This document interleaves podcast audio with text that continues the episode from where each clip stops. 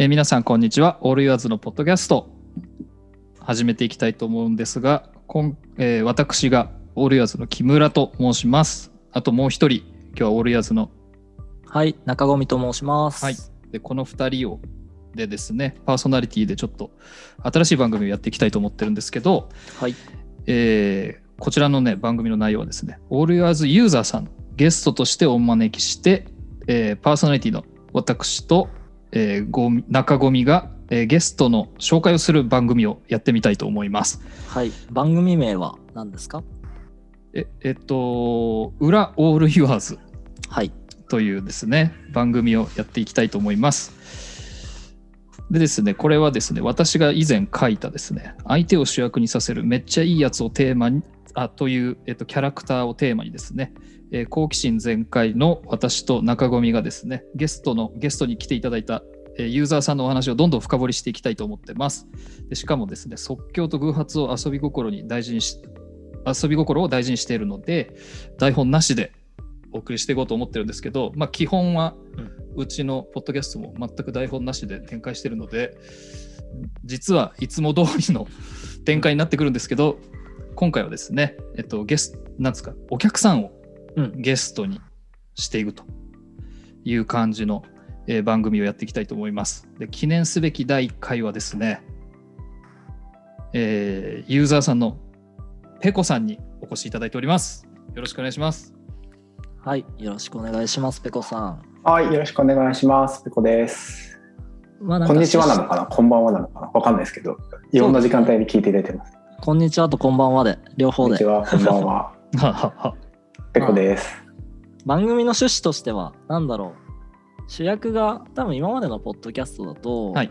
まあ、オールユアーズっていうブランドだったりとか、オールユアーズのこう、中の人というか、運営側の人たちはい。が喋るっていう内容がメインだったと思うんですけどそこをこう、えっ、とまあユーザーさんというかいつもうちの服を買ってくれて来てくださっている方にも出ていただいて、はいその人たちに焦点を当ててやっていこうっていうのが新番組の、まあ、趣旨ですよね。そうです。で、しかも、その企画を、この裏オールイヤーズを始めるきっかけを作ってくれたのがですね、今回、ゲストにお呼びしてるペコさんなんですけども、はい。あのーなんか、もうちょっとなんか、私もお客さんともっと交流したいっていう思いがあって、なんかそれを、ちょっとペコさん、ペコさんって言っても、いつもペコくんって呼んでるはいペコくんにしましょう。はい。あの、ペコくんと話してたら、なんか、ポッドキャスト、なんかお客さんと話すやつ、いいじゃないですかって言ってくれてですね、なんかもうこの企画ごとペコくんが持ってきてくれた感じなんですけど、なん。かうん。どんな、なんで持ってきてくれたんですか？そうですね。あ、まず最初に、あの、あれです。番組名、オールユアーズの、あ、裏オールユアーズの部屋までで、ぜひ。あ、そうだ、裏オールヤーズのいや、もう全然間違えてます。ペコさんが持ってきてくれた企画だから僕たちが番組を把握してないっていう。いいですね。これぐらい緩い感じが。そうですね。なんかこう、僕、こう、オールユアーズ2018年頃から出会いまして、まあ結構すごくどっぷりハマって、なんか週7オールユアーズの服着ちゃうぐらい結構今ハマってるんですけど、なんかこう、オールユアーズの服はもちろん大好きなんですけどやっぱりそこに集う皆さんがとても面白くて愉快でなんか自分らしく生きてらっしゃるなっていうのがすごく印象的で、まあ、それはでもなんかオールユアーズの皆さんもなんか主役は主役は皆さんですと。あなた中心ですっていう話があってた時になんか僕自身もオールユアーズのユーザーなんだけど他のユーザーさんのことをもっと知りたいなとうん言ったところがあって今回企画をなんか持ち込ませていただいたって感じなんですかね。うんうんうんうんで今実現してとても嬉しく思ってます。なんかめちゃくちゃあのペコさんが持ち込んでくれてすごいいいなと思ったのがやっぱりこうブランドって結構なんだろう価値観のこう集合体みたいなイメージがあって、で、まあ、ペコさんもそうだし、まあ、中にいる、まあ、僕とか木村含めてオリオーズのメンバーはもちろんそうなんだけどそのうちの服を選んでくれてる人たちもなんかいろんな多分バックグラウンド、まあ、年齢だったりとか住んでる地域だったりとか職業だったりとかっていうものがあるんだけれどもおそらく何かこう通じ合う価値観みたいなものがある一定近いからこそこうオールユアーズ選んでくれてるなみたいなところがあるかなというふうに思っていて、うんでなんかそのお客さんまあうちの服を選んでくださる方を深掘っていくとなんかその逆にオールユアーズってどんなブランドなんだろうっていうのが、なんか見えてくるんじゃないかなっていうような感覚があってなんかそういう意味でもすごく魅力的な企画だなというふうに思っております。すごいまとめてくれてありがとうございます。も うなんか、すべてを把握してますね、小見さいえいえ。なんかせっかくの機会なんで今日はあのペコさんにいろいろまあこの企画のなんだろうまあテストトライアルとしてん。そうですね、なんか、特番的な感じでイメージしてます。そうですねせっかくペコさんにお持ち込みいただいた企画なので、えー、と第1回目はペコさんのことをどんどんいいですね。深掘っていけたらいいなというふうに思ってるんですけどはい。ちなみに多分ペコさんあのうちのユーザーさんの前に公に、ね、出たことってないですもんね今までね。そうですね、なかなかそういう動き方をしてないので、なので基本的なあの、まあ、軽い自己紹介みたいなところから普段何やってるかみたいなところからちょっと教えてもらってもいいですか、はい、ありがとうございます。ペコと申します。皆さんよろしくお願いします。お願いしま。えっとですすはい。えっと、ペコはあだ名でして、あの、漫画が大好きで、松本太陽さんっていう、ピンポンっていう漫画があるんですけど、あれの主人公のあだ名から来てます、由来は。そこから来てんだ。そうなんです。そうなんだ。はい。いいです、それを自分でなんか大学時代ぐらいに、ペコです、ペコですとか言ってたら、それが浸透していって、自分も気に入ったって言ったところで。なんと、自称から。あ自称からですね。うんうん。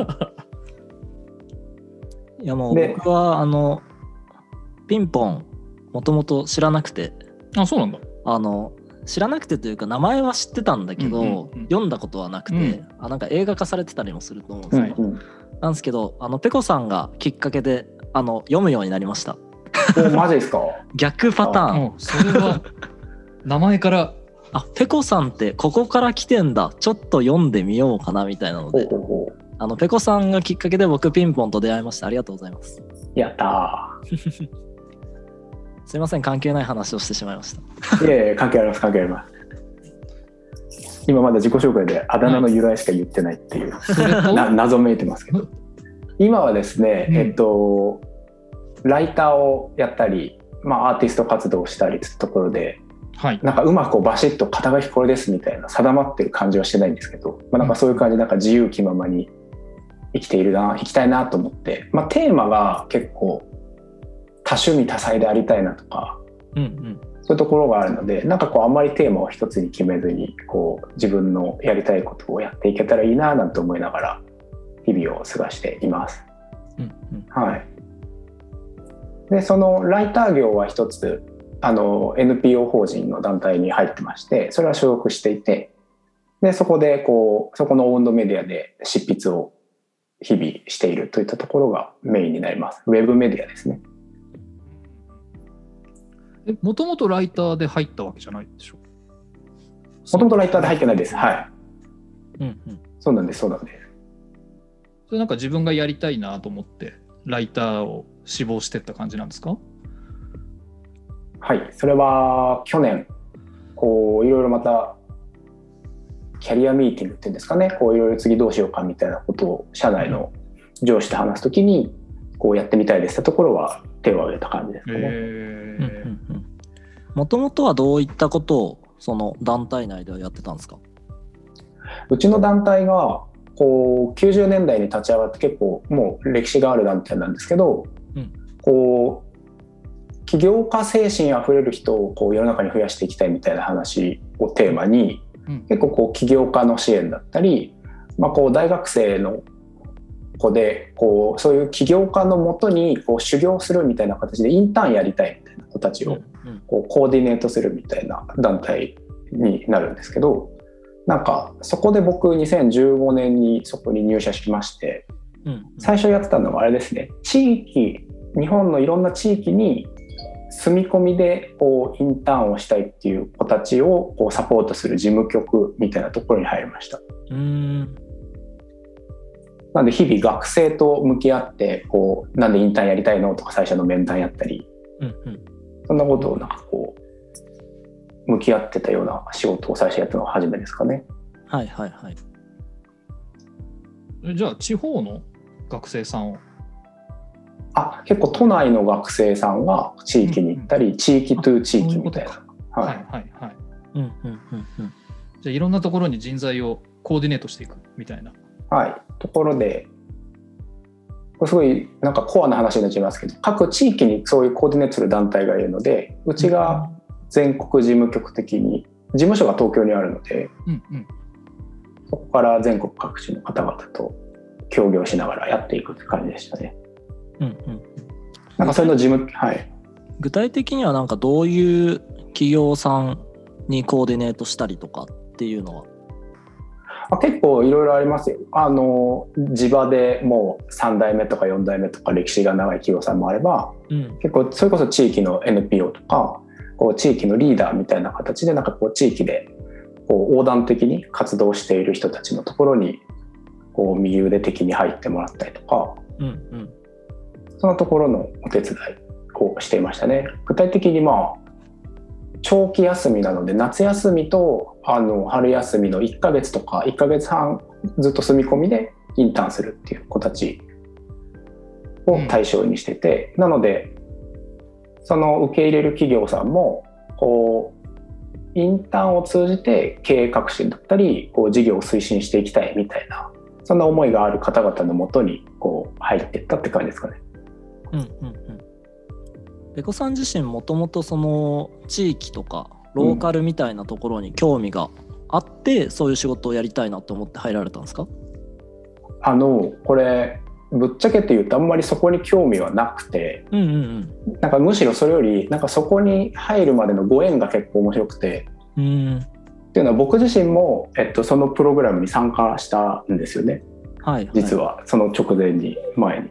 そうそこでこう地域に行ってその面白さを感じたってところですかね。うんうん。だから全然関係ないところで実際ああの実は会ってましたよっていううん、うんうん。話。ででその後そうだ。クラウドファンディングあれ何のプロジェクトでしたっけ？あ僕ですか？最初、最初はあれです。あの毎日ファッション大賞の。そうだ。毎日ファッション大賞。まだ中込さんが入ってない頃ですね。入社してない頃だ。そうですね。それのそういうものがあったっていうのは知っているけど、そう。全然経験はしておりません。毎日ファッション大賞っていうのを解説しますと、えっと、毎日新聞かな、うん。新聞社さんが開催している、なんかこう、日本のファッションで、その年に功績があった人、ブランド、法人みたいなのを、なんか、その表彰するみたいな、うん。アワードみたいなのがあるんですけど、なぜかそこの対象にノミネートされることがはいはい。うん。あってですね、で、他で言うとですね、もう古くは、1回目が川久保玲さんじゃなかったっけな、コムデギャルソンえで、幼児山本とか、うん一世三宅とか、なんかもうみんなそういうブランドがー、ううんん。取ってる。あの、なんですか、歴史がちゃんとあるとこなんですけど、そこで対象にロノミネートされちゃったみたいなうんうん。時に、すごいですよね。いや、すごいよね。びっくりしちゃって。で、そこから、あれなんですよ。あの、そのレターで、その、ノミネートされましたってレターが来て、うんで、それも別に事前連絡なしで来るわけ。で、その時に、なんか、ブランドの資料を提出してくださいみたいな、審査に必要な、みたいな。はい。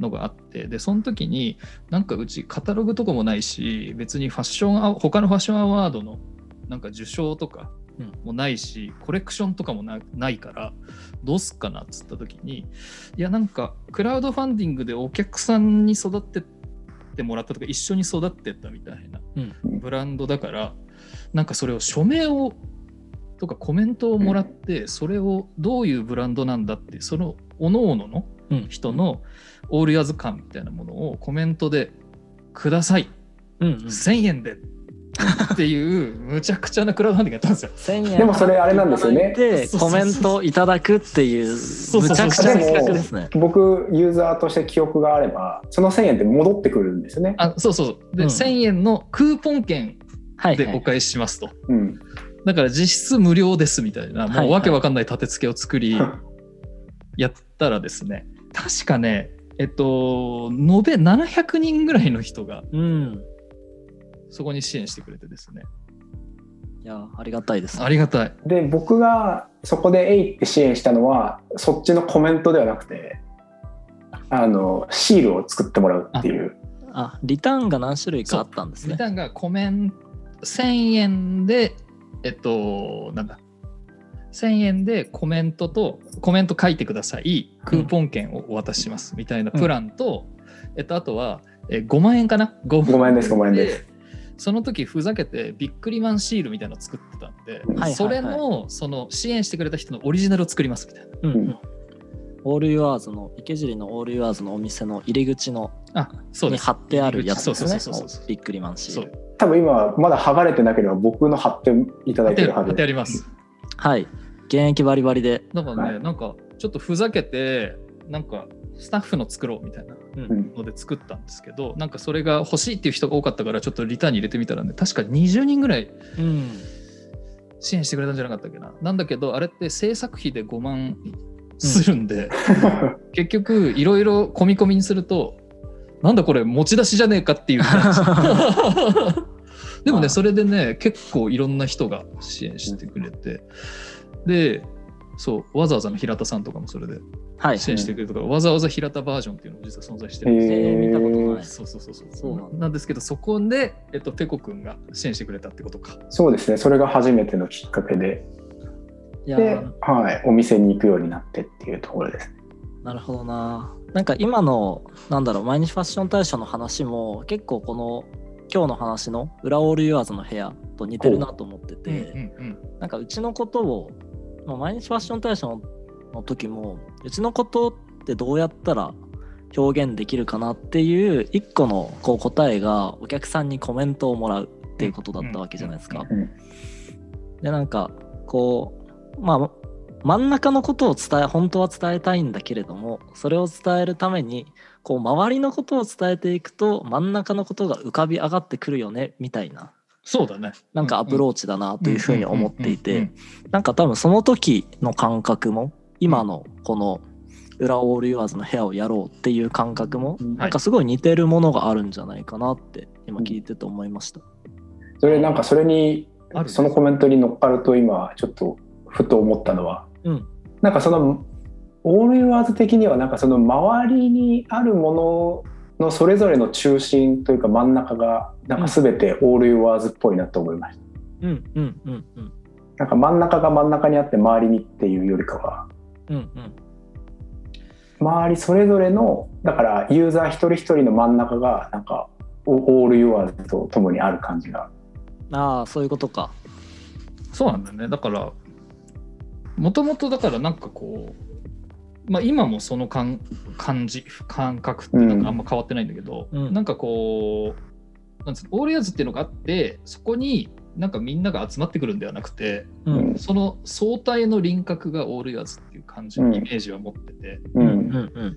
だからなんか真ん中、あなたが真ん中っていう意味で、うん。なんかこの世に真ん中が存在しているわけではなくて、はいはい。そうそうそうそう、だからその集合体っうん。ていうのがなんかオールヤーズなんじゃないかなっていう感じはもいまだいまだにっていうかそれは結構大事にしてる価値観ではあるかな。うん。うんうん確かに、だから今回のなんか企画の話をする時もなんだろうどっちがこう主でどっちが従みたいなこう主従関係みたいなものってなるべくこうなくしていきたいよねみたいなうんうん話があったりとか、なんかその真ん真ん中とか外の線引きとかもないしこうまあどっちが上と下みたいなものもなくてなんかそこのうーん空間にいる全てのこうなんだろう空気感みたいなものも含めてオールユアーズだよねみたいな。そうそうそうそうそうそう。そうだからかそういう感覚はありますよね。なんかポッドキャストやってるのも結構それでうん。あのーまあこれは番外編で今ペコ君と話してるはい「裏オールヤーズの部屋」っていう番組なんですけどなんか通常のレギュラーのやつはもうもうそういう意識が結構あってなんかどっちかというと社内で話されてる雑談うんみたいなものをなんか聞いてもらうことによってなんかねなんかこう例えばペコ君って結構そのあれでしょそのなんだろう、えーリモートワークっていうか在宅であもう完全にリモートワークです。仕事をやってると思うんだけど、なんかそういう人たちが聞いてくくれることによってなんかねオフィスでなんか一緒にいる感じみたいな。うんうん雰囲気とか空気感も感じてほしいなみたいなうん。とこがあってわざわざなんかあのだからなんつうの、えー今はねちょっとまだ23回しかやってない体制なんだけど、ううん。私と木村と、えっと、中村さんっていうグラフィックデザイナーの、はい。あ、あの拝聴しました。ありがとうございます。シャープ10。そうありがとうございます。なんか今日11も出るらしいんで今日とかってこの収録で今日とか言ってもあれなんですけど2月18日なんだけどそうなんかそこもなんかどっちかっつうと全然打ち合わせもなくなんかその話してる相手のあなんか私以外の話してる相手のなんかパーソナリティが出てくるようなうん。なんか話がしたいなと思っててだからなんかこうオールヤーズのナレッジとかうんなんか組織の秘密とかうん。なんかビジネスで役立つハウツーみたいなものじゃなくて、うん。なんかどっちかっつうとなんか話聞いてるとあオールヤーズってこんなノリなんだとかこんな雰囲気なんだみたいな感じのことが分かる、なんか番組にしたいなと思ってるので、なんかペコ君にこの企画を持ってきてもらった時になんかああそれをなんつうのお客さんとかユーザーさんとやるうん。っていう感覚でやれそうだなと思って、うん。なんかコンセプトも全然ずれてないしなんか一緒にしちゃっても全然楽しめちゃうかなと思って、うん。いや、まさにそういうユーザーが関われる余白みたいなものを、なんか僕自身が多分求めてたというか、うん。なんかうん。作ってみたいなと思って自分から持ち込ませていただいたっていう感じかなとも思っていて、うんうん。なんかこれから楽しみですね。2回目以降。いや実際ねこれ出てくれる人を募集してやります で出たい人はどうしたらいいんですか？出たい人はもう何でもいいから連絡をください。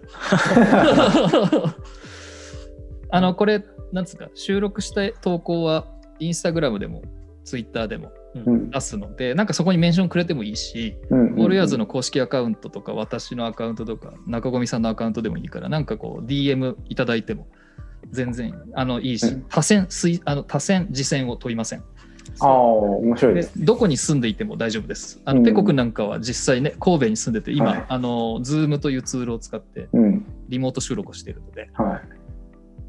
そうですね。まあなんかあのコロナになってみんなこうリモートが当たり前になったから、こう地理的に近い遠いみたいなものがなんかフェアになった気がしてそれはすごくいいっすよねそうだ。からそれよりもなんか近いから、来れるからじゃなくて、精神的に近いみたいな方が、うんうんやっぱりななんつうのかな、あの、コミュニケーションとしてね、なんかいいいいコミュニケーションが取れるんじゃないかなっていううん。ところがああるので、まあ別に近くても全然いいんだけど、うん。特にあのなんか地方に住んでるからとかっていうのでなんかあのちょっと話聞けないねっていう風にはしたくないなっていうか。まあ今のね時代がそういうその辺がもう自然に溶けちゃってるから、うん。なんかそんなスタイルでやりたいなと思って。なんか離島の人とも話してるなそうですね。いいですね。はいもしくはもうなんか日本を超えちゃっても。あいいですねサウジアラビア、いらっしゃいますよ。いらっしゃいますサウいらっしゃるんですね。サウジアラビアからあのか買い物してくれる人もいるしああアメリカもいるわアメリカもいらっしゃる。なんかそういう感じでこう余白があるから生まれるそれこそ偶発性とかうんうんなんかすごく遊んでいきたいなっていう感じがまあ企画提案者としては。それをなんか眺めてたりみたいな。うんうん。いいですね。しかも、ペコ君がすげえオファーをしてくれて、なんとこれを文章化もしたいって言ってくれてて、はい。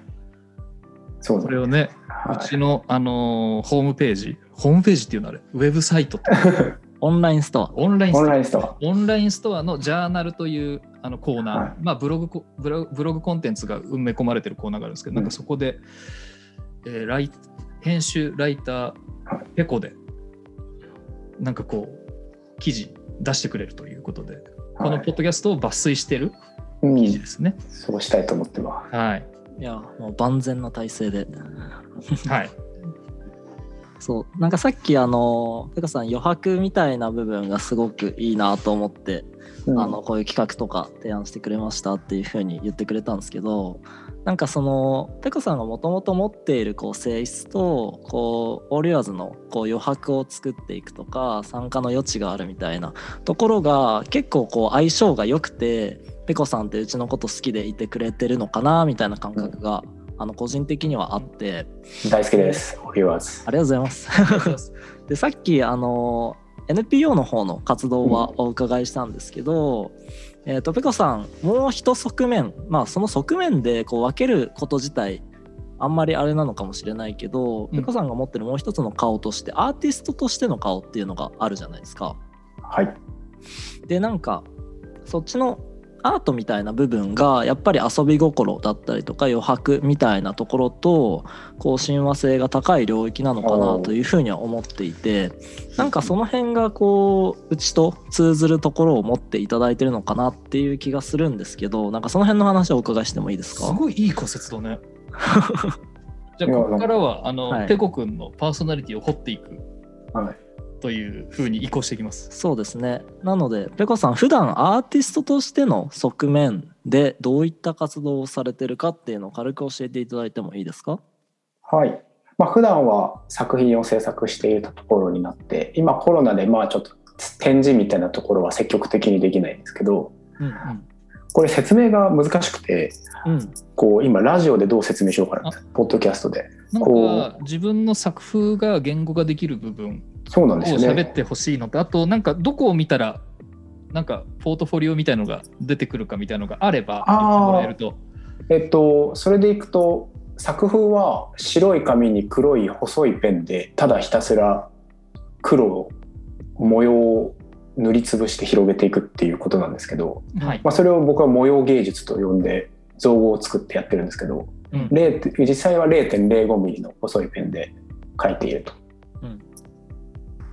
うんなんですけど、うん僕自身別にその書いてるプロセスがすごく集中して楽しくてというかやれてるので、うんなんかこういうもの作りたいなとかこうこういう表現をしたいみたいな意識は全くなくて、うんさっきの余白って意味でいくとまさにこう見た人が見たまま解釈してくれるといいなっていうところは確かに願いを持ってやっていて、うんうんまあ、遊び心がある部分だなと。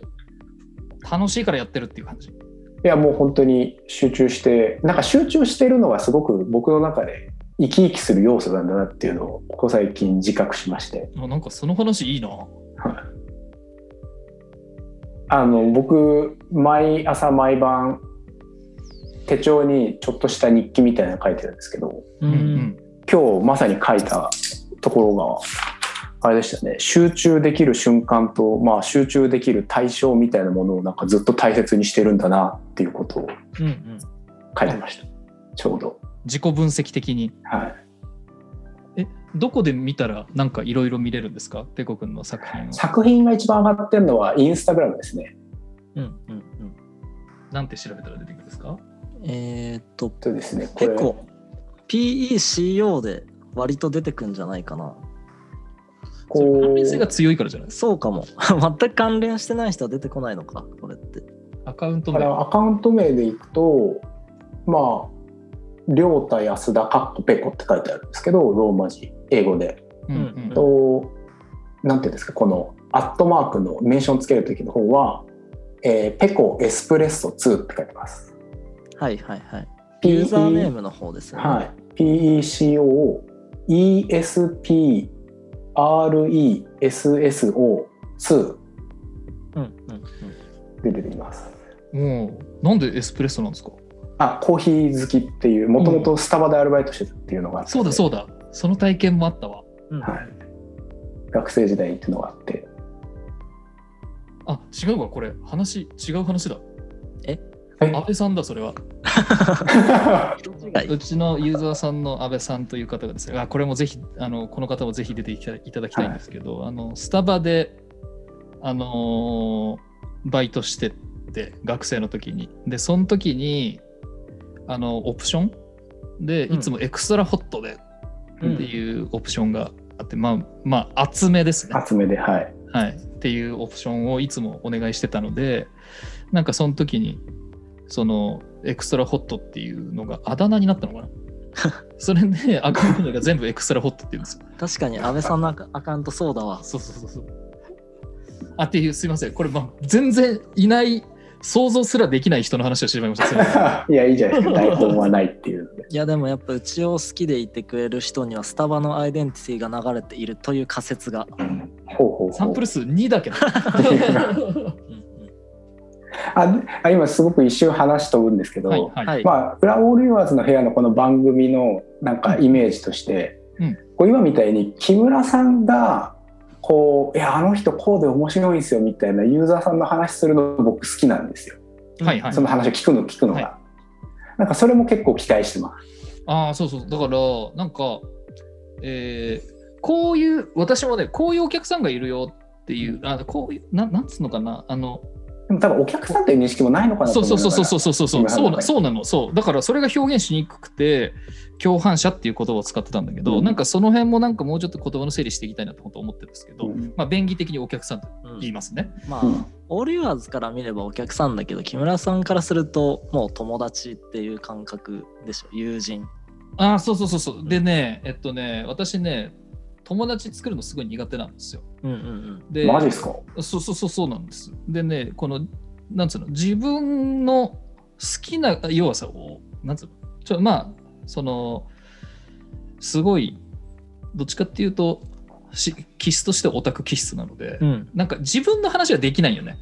うんうんうん。なんだけど自分の好きなことの話だったらできるんですよ、うんうんうんで だから自分の好きなことの話をするってことはもう今の私の今の現時点の人生で言うとうん自分の事業の自分のプロダクトっていうのは好きなものなので、うんそういう話ってセールスとかじゃなくてしちゃうんですよ。うんうんうんでそうするとそこになんか面白いとか好きになってくれた人んであのそこにひなんで引っかかってくれたんだろうみたいななんで心に留まったんだろうみたいなところのストーリーってなんかめっちゃ興味あるんですよ。うんうん。であともう一つ私のなんかパーソナリティの一つで言ったらなんかそのストーリーテリングみたいなのすごい好きなのでうん。その物語性というか。うん。でやっぱりなこれはよく言うんだけどなんかこうなんつうの？誰なんつうの？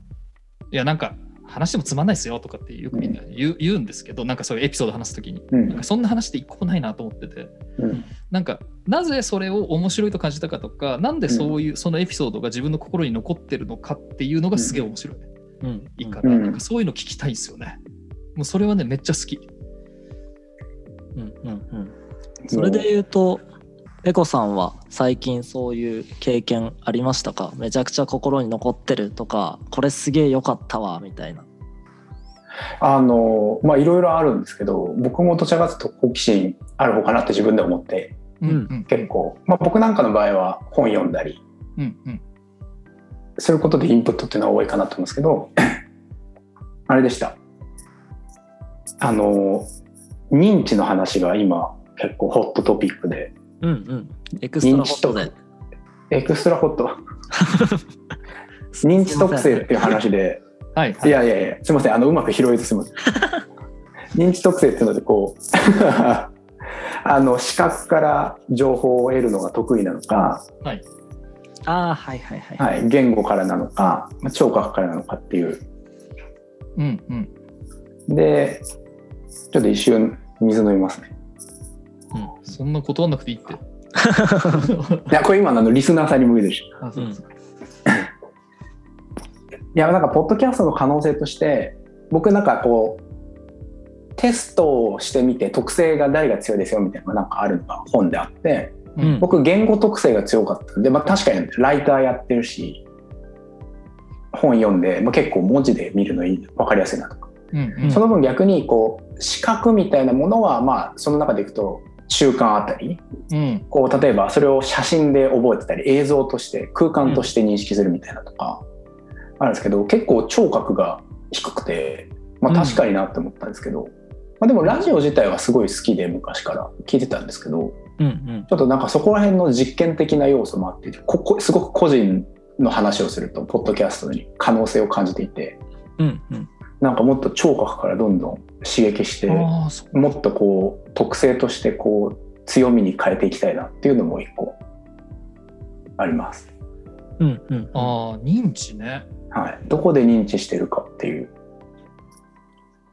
それは要は自分の、なんつうの、触媒目とか耳とかっていうのを触媒としたときに、どの情報を一番こう、取るのが得意なのかっていう話。はい、うんうん。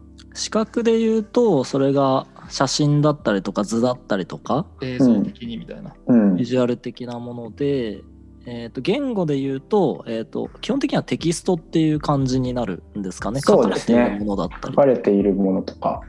うんうんうん、で聴覚が耳から入ってくるこういう。とか音音とか。はいはいはい。ラジオだったりとか、ポッドキャストだったりとか、まあ、音楽だったりとか、うんうん。うんうん。そうなんか自分もそういうのを理解するとなんか相手のも理解しようとできて、はい。結構なんだろうな。なんか許容範囲が広がるというかあ、うんそうかこの人実は言語化よりもこう視覚化する方が得意なんだとか。うんううん結構コミュニケーション特にこうリモートワークになってそれこそいろいろチャットツールっていうんですかこうコミュニケーションツールがある中でうん。多分テキストが上手い人とそうじゃない人がいるんだろうなで自分は結構でなんとなく書ける方だと思ってまあそれはまあ仕事という意味でもことでいくと結構バーってこう思考を言語化できるんですけどうんうん。でもなんかそれが全てじゃないぞってこうちゃんと自分にこう言い聞かせられるというか。うんだからその人そのあ向き合った相手によってこうコミュニケーションを変えたりとかっていうのは大事なんだなっていうのをこう学んだりとか。うんうんうんうん。そっか。まあ他者他者をどう理解するかっていうところにもつながっていくっていうことか、うん。確かに。なんか多分何かのコミュニケーションをやっていて例えばなんだろうペコさんと僕が電話で話しているうんいうシチュエーションがあったとしてなんか電話で話してるとこうあんまり話が噛み合わない感じがするんだけどこういうじゃあ Zoom をつないでじゃあ例えばなんだ Figma とかのこうオンラインアートボードみたいなもの、うんうん。ホワイトボードオンラインホワイトボードみたいなものを介して話すと、なんかすごいこう分かり合えるよねみたいなことが多分発生しうるっていうことですよね。うん、それはすごくあると思います。うんうんうん。えーそれで言うとなんで認知してんのかな私。い確かにすごい気になります、それ。や木村何で？私ね本を読むときにうん、音読しないと入っていかないんですよマジですか？それ面白いですね。それはあれかもね聴覚で受け取ってるかもしれない。え、それどどういうことですか？どういうことですか？音読しないとっていうのは。えっと難解な本であればあるほどはあ段階があって、うんえっと、目読で分かる本っていうのがい。目読でわかる。わはい。まあこれ普通に読書ですねうんうん。であとは、えっと、脳内で音声変換ししないと分かんない本っていうのとうんこれがねちょっと難しい本なんですよ。で、うん全 自分の知識、学力ではなかなか読み解くことができない難しい本っていうのは音読しないと入ってこない。うんうんうんへえ。ででもどどどのやり方をしてても頭で音として聞いてる感じはするっす。ああ。そうそうそうそう。だからなんかうんその脳内再生しているとか、うん。あとはもう本当に分かんないやつは音読しないと入ってこない。うん。うん。だから耳なんだろうね多分。確かに。なんかあるかもしれないですね。なんか木村さんのそれで言うとまあ一個仮説として木村さんは聴覚の認知が強いっていうのもあるし、なんかそもそもなんだろう認知の入り口がいっぱいある方が人間と覚えんじゃねえか、うん。ああ理解できんじゃねえかみたいな多マル分仮チチャンネル説が化されてるってことかあってなんか例えば漢字を覚える時どうやったら一番覚えられますかみたいな話でただこう見て覚える漢字のテキストひたすらもう読んで覚えるって覚え方があるのと書いてみる。書きながら見ながら書きながらやってみるっていうのと見ながら書きながら声に出しながらやってみるっていう。で多分なんか一番最後の方が覚えれそうな気はしてて。確かに。マルチチャンネルでこうインプットしてった方が覚えられるんじゃねえかみたいな仮説もあるよね。ああるある。確かに、うん。あのねでも私はね漢字はうん、グラフィックとして覚えてるんですよ、ああ形としてね。そう。だからうん。書き順がめちゃくちゃなのああそういうことか。なんだけどよくよく考えたら分かったのは書き順っていうのがなぜあるかっていうのがうん。あのパーツで一般化させるっていう方法があるんだなと思ってはいはい。要はなんとか編に、要は構成要素がいくつかあった時に、うん。なんとか編になんとかとなんとかを組み合わせるとこういう感じになるっていう覚え方が多分書き順をやると分かるんだなと思ってうんでもおー私にその認知が全くなかったうん。もうグラフィックで見てた漢う字を、ん。ク。なるほどね。じゃあなんかその対象物によって認知フォーマットを変えてる可能性はあるよね、木村さん。確かにあと、やっぱり一番わかる、あの、あと一番自分で理解できるときって、まあ本を読むみたいなメディアによって、なんかこう、今みたいに視覚と自分で再生しながら聴覚しか使えないみたいなううんんのがあるあると思うんだよね。うんで、映画、あえで、映画だと多分いろんなめいろんなチャンネルで入ってくるみたいな。うんで、なんか最近やっぱり体験として面白いなと思ったのは、あの、なんつうの、リアルで話してる時うんに、その言葉とか喋ってる以上のこう雰囲気、アトモスフィアっていうかさ、うんうんなんかそこから学ぶことがすげえ多いなっつうのはやっぱり感じる。はいはい。えそれは言語化ご自身の中でするんですか？その雰囲気みたいなものを。いや、そうそうそうそうそうそうそう、あの、えっ、と、なんつうのかな、そう、する、しますね。なんか、えっと、まあ、すげえ簡単なこと言うと、まあ、超す、あのーなんだ、あ同じことでも、あこういう言い方良くなかったなとかさ、うんうん例えば、で、今、今なんかすごいやっぱ気をつけてるのが、気をつけてるでもできないことがすごい多いんだけど、なんかこう、心理的安全性みたいなことを考えたときに、なんかみんながちゃんと発言しやすい場所を作るみたいな。うん。ふうには思うんだけど結局なんか思えばおあ気をつければ気をつけるほどあ気をつけるとなんかできないことっていうのが目につく。んうん。うんなんかでねあなんかそれあの今の言い方良くなかったなとかっていうのは言ってみないと分かんない。その場で発してみないと分かんないことって結構あるなうん。みたいな、うんうん。っていうのとかはなんか要はそれってぶなんだテキストで言ったらなんか同じ文字列だったりするんだけど、うん。例えばそれの抑揚の付け方とかでまたうん。意味合いが全然違うみたいな、ううんんうん。いいねっていうのといいねそれみたいなうんのって全然違う、まあ、特にそれにもし表情とかが入るとよりそうそうそうそうそうそうそうそうそうそう。変わってきますよ。ね。そうだからちょっとごめんなさい。認知の話と全然変わってきちゃったんだけど。うん。いえいえ。え、一個気になること聞いていいですか？はい。認知で、なんかこう、それこそ今の時代、まあコロナでオンラインとか、うんうん要はなかなかこうリアルで会えないみたいなところがあると思うんですけど、なんか服オールユアーズのプロダクトである服の体験みたいなものって、やっぱりこう、ネットから直接買う方って増えたんじゃないかなと。まあ、つまりお店に直接行けないみたいな。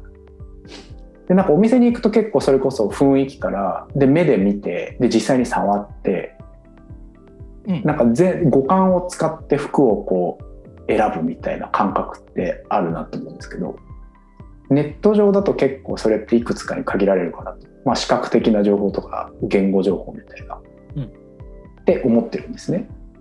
なんかそこら辺のこうここ最近の時代の流れとともにオールユアーズのユーザーさんのこう変化とかってあったりするもんなんですか？うんうんどうですか？ねそうですねやっぱりこう物理的にお店にこう行けないという状況にはなっているので、まあ、オンラインで完結をして買ってくださるとうんいう方は、まあ、割合としては増えてると思います。はいででもまあ今ペコさんに言ってもらったように、まあ、オンラインだとやっぱりうちの本質的な価値って伝わりにくいのでどうしても。うんうんだそこをどう伝えていくかっていうのはやっぱりうちとしてもっともっとチャレンジをしていかなきゃいけないところだなっていうのはすごく思っています。うん。確かにね。なんかすげえかなんつううちってなんかなんつう機能的に言うとなんかまあ便利なものとして見えるうん。よね。なんだけど、う一番大事にしてるのって着心地だったりして。うんうんうん。なんかそれってなんかテキストにできねえじゃんみたいな。うんうんうん。わかりました。はな悩みではあるんだけどでも、うん。そのテキスト化されない部分っていうのはどうしてもテキストでき化できないので、とりあえずなんかウェブでちゃんと説明できることはしっかりちゃんと説明していかなきゃいけないなみたいな気分にはなってて、ちょっとねなコンテンツとコンテンツっていうかそうなんか商品説明とか全部見直してます。よそういう、へえそうなんですね。うん、先週から。うんで、こまあ来週ぐらいから変えられたらいいなと思ってるんですけど、先週とか来週とか本当この収録してからアップロードするものに対して この時勢を入れちゃうとマジでわけわかんなくなるんだけどそうですね。なのでこれがアップロードされる頃にはリニューアルされてるかもしれない。出ないそうですねね。そう結構なんかそこの線引きって難しいなと思っててなんかそもそもの仮説が、えー、とオンラインでえーっとオンラインをリアルに近づけていくみたいな、うん。えーっと仮説でやっていくのか、うん。それとももうリアルではリアルでしか体験できない価値があるからはい。う。んオンラインはここまでうん。うんで、うん。もうそこまでで来てもらったお客さんにいかにリアルを体験してもらえるように持っていくかみたいな。うんうん。なんか両方考え方はあるかなと思ってて、うん。うん。なんかそこのうちがそこに対してどういう仮説を持ってやっていくのかっていうのは、あの大事だなって思ってます。ああ、そういうことね。まあ、なんかある程度もう割り切って、まあ、オンラインで伝えられるところうんで限界があるから、まあ、そこはそこまでの努力はちゃんとしましょうでそこからはもういかにこうリアルで来てもらえる状況をお客さんの目の前に製品がある状態をいかに作るかみたいなところをにコミットした方が結果としていや、そうなんか伝わるんじゃないかなっていう気はしてます。いや、うんだから、あのー、オンラインのコンテンツの書き方も全部変えた。うんうんうん。あのね、最後にこんなにいっぱい書いてありますが、多分わかんないと思いますって書いた。へ あのーいや、もっとちゃんと書いてあるよ。テキストとしては。でもはいざっくり言うとそういう内容が書いてある。やっぱり僕なんかはオリワーズの出会った時、うんうんやっぱりあの店舗の雰囲気とかあの実際に服触っての触り心地とか生地のこの感じみたいな、なんかそういうところから入った人間だったのでうんはいうんこうウェブ上のテキストで見る時ってどうするとオールワーズが魅力的に伝わるのかなっていうのはなんか一ユーザー的になんかすごく興味のあるところで、うんうんうんいやー、それね、めっちゃ難しいんだよね。本当に。そうですね。ペコさん最初にうちの服を着てもらったのってなんかどんなタイミングだったんですか？お店に来てもらったんですか？あのシールの支援ありがとうございますみたいなところでメールをいただいてうん。こうなんか素材とか画像になりそうなもの自分の紹介になりそうなものをくださいみたいなのが確か来てうん。あこれなんかメールでやり取りするより直接一回遊びに行きたいっつって池尻に遊びに行ったのがきっかけでした。えー、なるほど。そのタイミングでお店にも来てもらってうん。いろいろ初めて。あ初めてです。初めてです。はい、来てもらったりっていう、そう。なのでここを振り返って僕最初にオールユアーズで買ったものってビックリマンシールだったっていう服じゃなかったっていう。ああなるほどね。お金を払ったのはビックリマンシールが一番初めだった。初めてだったっていう。うん。いいですね。なんかうちの服初めて着た時のなんかフィーリングとかファーストインプレッションってどんな感じでした？えー、どんな感じだったんだろう。ファーストインプレッションはお覚えてないっていうのが正直なとこですが。うんうん。でもあのやっぱりこだわりもあるしそうこれ今喋ってると思うんですけどやっぱりテキストにするとなんかすごくこうあれしますね。すごくこう抽象的になるというかうまくオールユアーズの良さを伝えられないなと思うんですけど、はいはいあでもあ僕それでいくとちょっと話回答それちゃうかもしれないんですけど、うん。はい。オールユアーズの話をするときに僕洋服って言わないようにしててうおんうん。服って絶対言うようにしてます。うん。なんかこれこ個別名出していいですかね？か川辺さん？はい。とかとお店でおしおしゃべりしてて結構なんか洋服と和服の違いみたいなうんうんううんんうん。話を聞いたりした時にまあでもなんかオールユアーズはでその時に言われたのかなんか服というかなんか洋服でもないってこともないけどなんかこうあオールユアーズってこうすごくこうオールもうなんかオールユアーズって新しいカテゴリーで僕の中で。うん。洋服和服オールユアーズみたいな 僕の中にあって。うーん。そう。なのでなんかファーストインプレッションではないですけどこう日々着たり自分でも体感する中であなんかこれはもうなんか僕の中では洋服っていう域をまた別のものに頭の中でカテゴライズされてます。おじゃあ新ジャンル。新ジャンルでうんうん。いや、なんかそれ嬉しいな。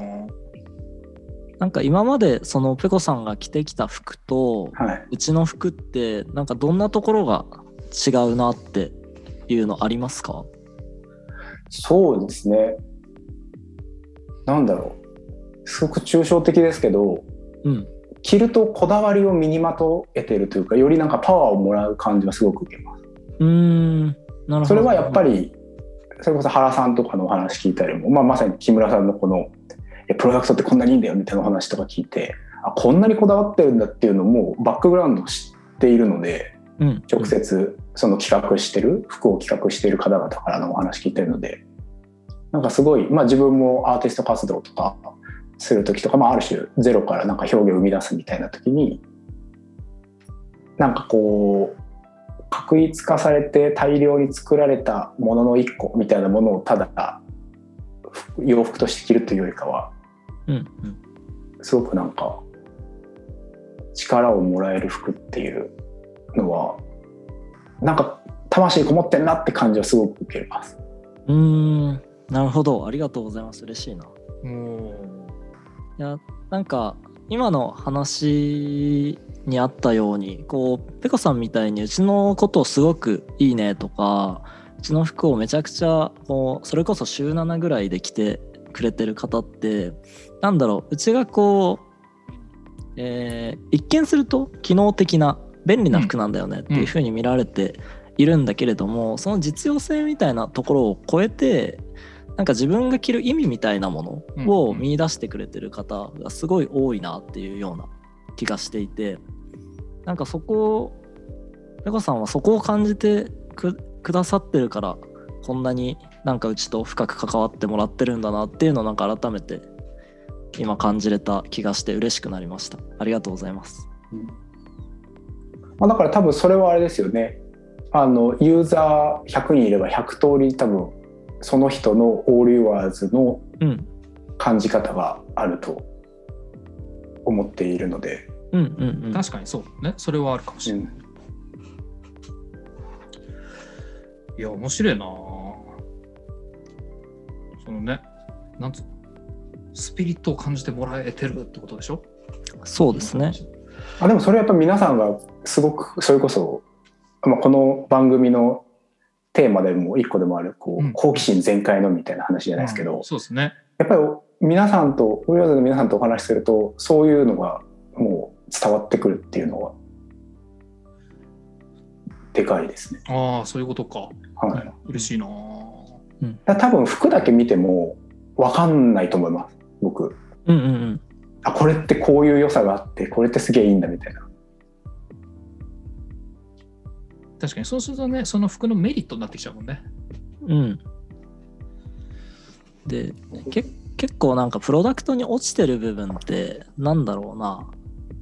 すごく分かりやすいこともあるんだけどそのなんだろう目には見えないこうことってすごくあるうん。じゃないですか。うんでそれが多分ペコさんはよりうちのメンバーとすごく深くコミュニケーションまあ頻度もそうだし深さもそうだし取っていただいてるのでなんかそういうこう文脈みたいなものコンテキストみたいなものにこう触れてくれるっていう機会がすごく多いだろうなっていう気がします。あだからそれでいくとやっぱり2015年当時とかからうん、関わってるユーザーさんとか羨ましいなとか思ったりしますよ。なんかもっと早く出会いたかったみたいな。また違う文脈があったのかなみたいな。うんうんうん。うんそういう人とかはうんうんなるほどな。嬉しいですね。いやいい。ででしかもだってこの間ちょっと聞いたんですけど毎日着ててこ来てくれてるんですよね。あ本当そんな感じです。あ今今あの寒い時期なんであれですけど、うん。あの夏とかベランダに洗濯して並べたらもう着ててこしかなかったっていう時があってそれツイッターに上げちゃったことある。思わず、はいそその写真見ました。本当に着ててこしか並んでなかった。でもそうそうだからとはいえなんかそのスピリットとかが素晴らしいと思って来てくれてるけどそこはやっぱ着心地もいい。ああそれはもう着心地がよく楽だしうなんかもうこ僕どちらかっていうとなんか週5同じの着たいとか週7同じの着たいってタイプなんで。うん。はいはい。もうなんか考えずに手に取って着たいってタイプなのでもう着ててこっていうものが家に7着あればもう考えずにパッと取ってパッと着るみたいなうんうんうんうん。いやその気持ちわかるな年取って私も年取ってきてどんどんそうなってきちゃったわうん。なるほどな。うんペコさんちなみになんかうち以外のもの、はいまあ、服じゃなくてもいいんだけどなんかどんなものなんかそういう考え方とかそういう価値観を持って多分他のものも選んでるかなと思うんですけどうん。なんか他にこれすごい好きで使ってるとか愛用してるみたいなものとかあったりしますか？愛用してるもの。あえっと今パッと思いついたのはうん。モレスキンの手帳です。ああモレスキンね。いいっすよね、うん。もう多分今家にな10冊以上あるのかな過去書いたのが。うんうんうんうん。もう10年ぐらいずっとモレスキンの手帳を。ハードカバーですか？ソフトカバーですか？過去ソフトカバーだったんですけどここ最近全部ハードカバーに。お。私も一緒です。あマジですか？ちょっと今これズームの収録で木村さんともみさんにはお見せできますが、はい。これを。いいですね。まさにそのサイズ。いや、モレスキンは本当に素晴らしいのは、うんあのバッグの中で折れないのよ、ハードカバーは。うんうん私ね、あのバッグの中で、あの、ぐちゃって折れちゃって、だあの挫折するっていうのが結構あるんだよね。はいはいはい普通のノートだと。もっとちゃんと綺麗に入れろやって話なんですけど、確かに木村さんのカバンすごい何でも入ってますもんね、ぐちゃってなっちゃうのでね。あとこれいろいろ調べた時にパッと書きたい時にうん。どこかテーブルがなくてもハードカバーだと書けるって書いてあって確かに。そう、空中で下敷きになってるの。ああ確かにね。そう。ちそょっと高いんだけどね。うん。高いんだけど、でも全然、だから今ってもうメモするタイミングって、そう、なんか昔、スマホがなかった時代より頻度低くなっうん。てるし、なんか常に書いてないとっていうより、なんかその書きたい、あ書くことによって発想できることだったりとか、うん。これを書き留めていきたいって結構特別な瞬間になってるから、うん。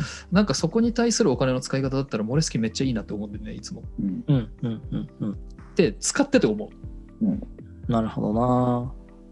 ペコさん的にモレスキン愛用してるポイントはどこにあるんですか？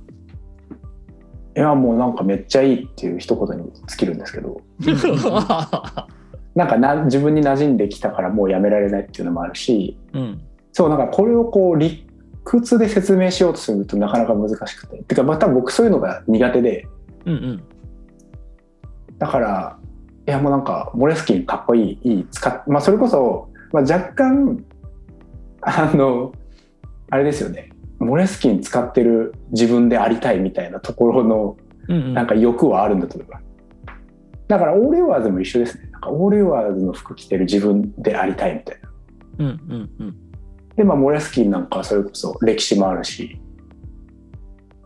そうですね。うん、確かにななんかそのものが持ってるこう実用性とかがフィットするかっていうのはあるんだけどなんかもっとこう引きで見た時のなんだろう雰囲気だったりとかまあ文そ脈う、そう、そうなんですよね。ちょもうなんか、まあ、月並みの言葉で言うと直感みたいな。うんうんうん。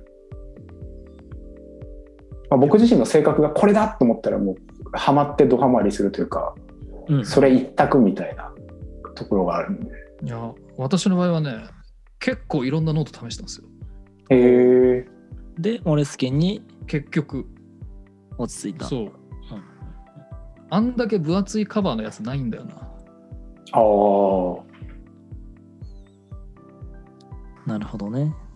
いやなんかなんでペコさんにこれを聞いたかというと結構このうちの服を選んでくれてる人うんがな価値観？他にそう、まあ、仮説としては多分どこかしら価値観がこう共通するものがあるからオールヤーズのことをいいって思ってくれてる方が多いなというふうに思っていて、でまあなんだろう一個服というはい。こうカテゴリーにおいてはオールユアーズをいいなと思ってくれてるんだけれども、まあ、生活の中に物っていっぱいあるわけじゃないですか。うん。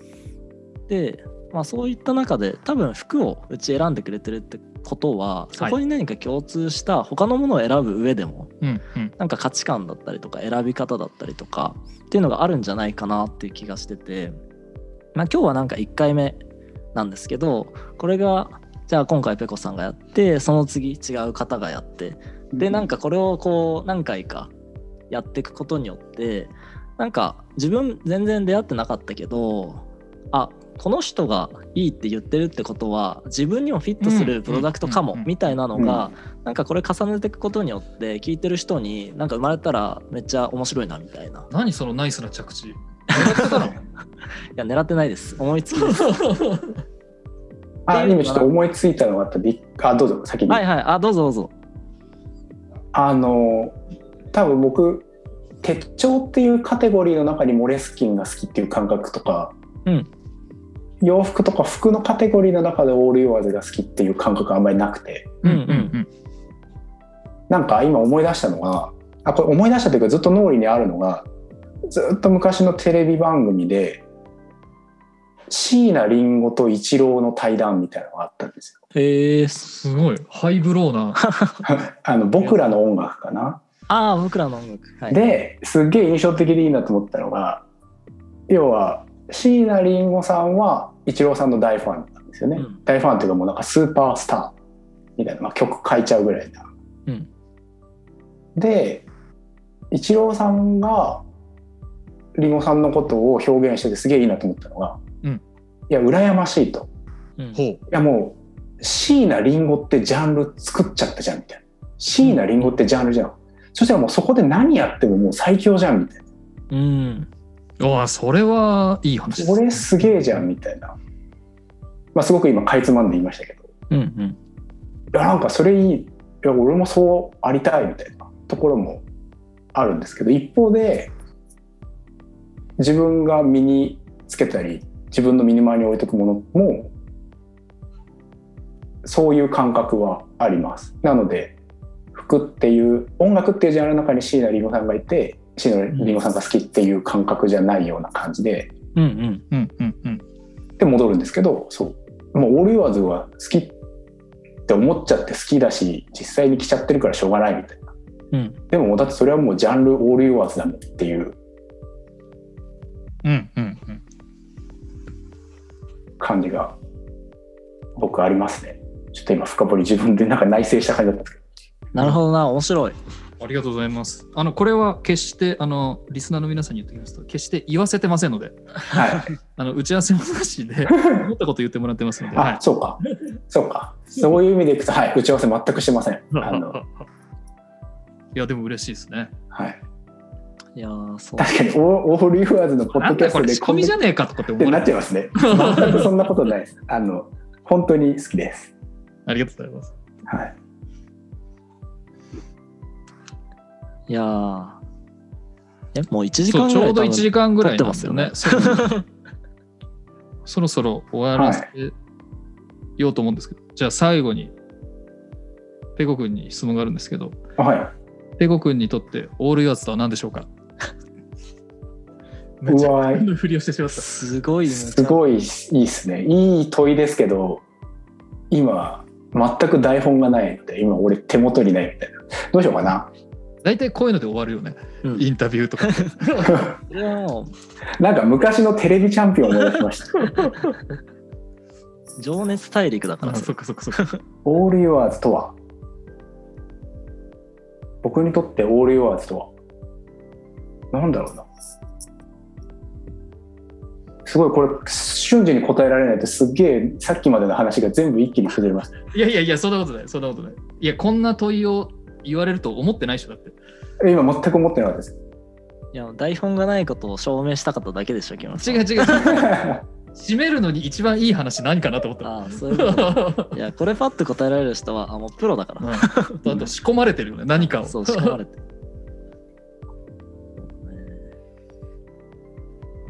いや、もう、そうですね特になければ特になしで大丈夫ですよ。いやいやいやもう僕の中でのオール・ユアーズはあもうきバシッと決まってますよおやっぱり余白ですよおあつまりなんか答えを提示されてるように一見思うんだけどなんかすごく問いでもあってうんー。うん。まあなんかオール・ユアーズのこんな服作ってみたいけどあなたならどう着ますか？みたいな問いかもしれないしうんうん。うん。あなただったらオール・ユアーズをどう楽しみますかっていう問いかもしれないしうんうんなんかそういうこう自分ごと化できるための余白があるのがすごくやっぱり僕はいいなと思ってなんか、うんいやこういう正しさなんですみたいな象徴としての何かを提供されるんじゃなくてうんうん。なんか最後は委ねられているみたいなうん感じがだからまあ今回この企画を提案させていただいたっていうのもあるんですけどうんいや、嬉しいですね。余白ですいやありがとうございますいい感じで締まりましたね。素晴らしい締めだ無茶ぶりからの。いやーという感じではい。じゃあ、第1回を。第1あ回木村さんちなみに第2回は決まってるんですか？いや、あのね、まだ決まってますよ。私が、あの、大体この人がいいなと思ってるんですけど、あの、お願いしたいなって思ってるんですけど、あの、まだね、やりたいっていう人が、リアクションが来る前だから、ある程度こっちで決めていかないと、はい。あの決めてお願いしていかないといけないなとうんですけど、私がもう全くだらしなくて、連絡をしていません。じゃあこれからはい、決まっていくんですね。そうです。そうですね。まあまあ緩くやっていきましょうよ。うんうんうん。でまあ出たい方がいらっしゃったらまあうちの SNS 何かに木村のアカウントでも公式アカウントでも DM いただいてもいいですしえっ、となんか DM すんのはちょっとなんかすごい乗り気みたいではばかられんなみたいな場合はまあハッシュタグ裏オールユアーズの部屋。はい。うん。であいいですね。それハッシュタグにしましょう。つぶやいてもらってで出たいかもみたいな。つぶやきをしていただいてもあの僕たち拾っていきますので。はい。そっちの方がハードル高くない？あの各々の方法ではい。あの委ねられておりますので、はい。教えていただければ、はい。オファーをこちらからさせていただければと思っております。てですね、裏オールエアーズの部屋は、えっと、ご意見、ご感想もお待ちしておりますので、あのぜひ、で、ここで読みます。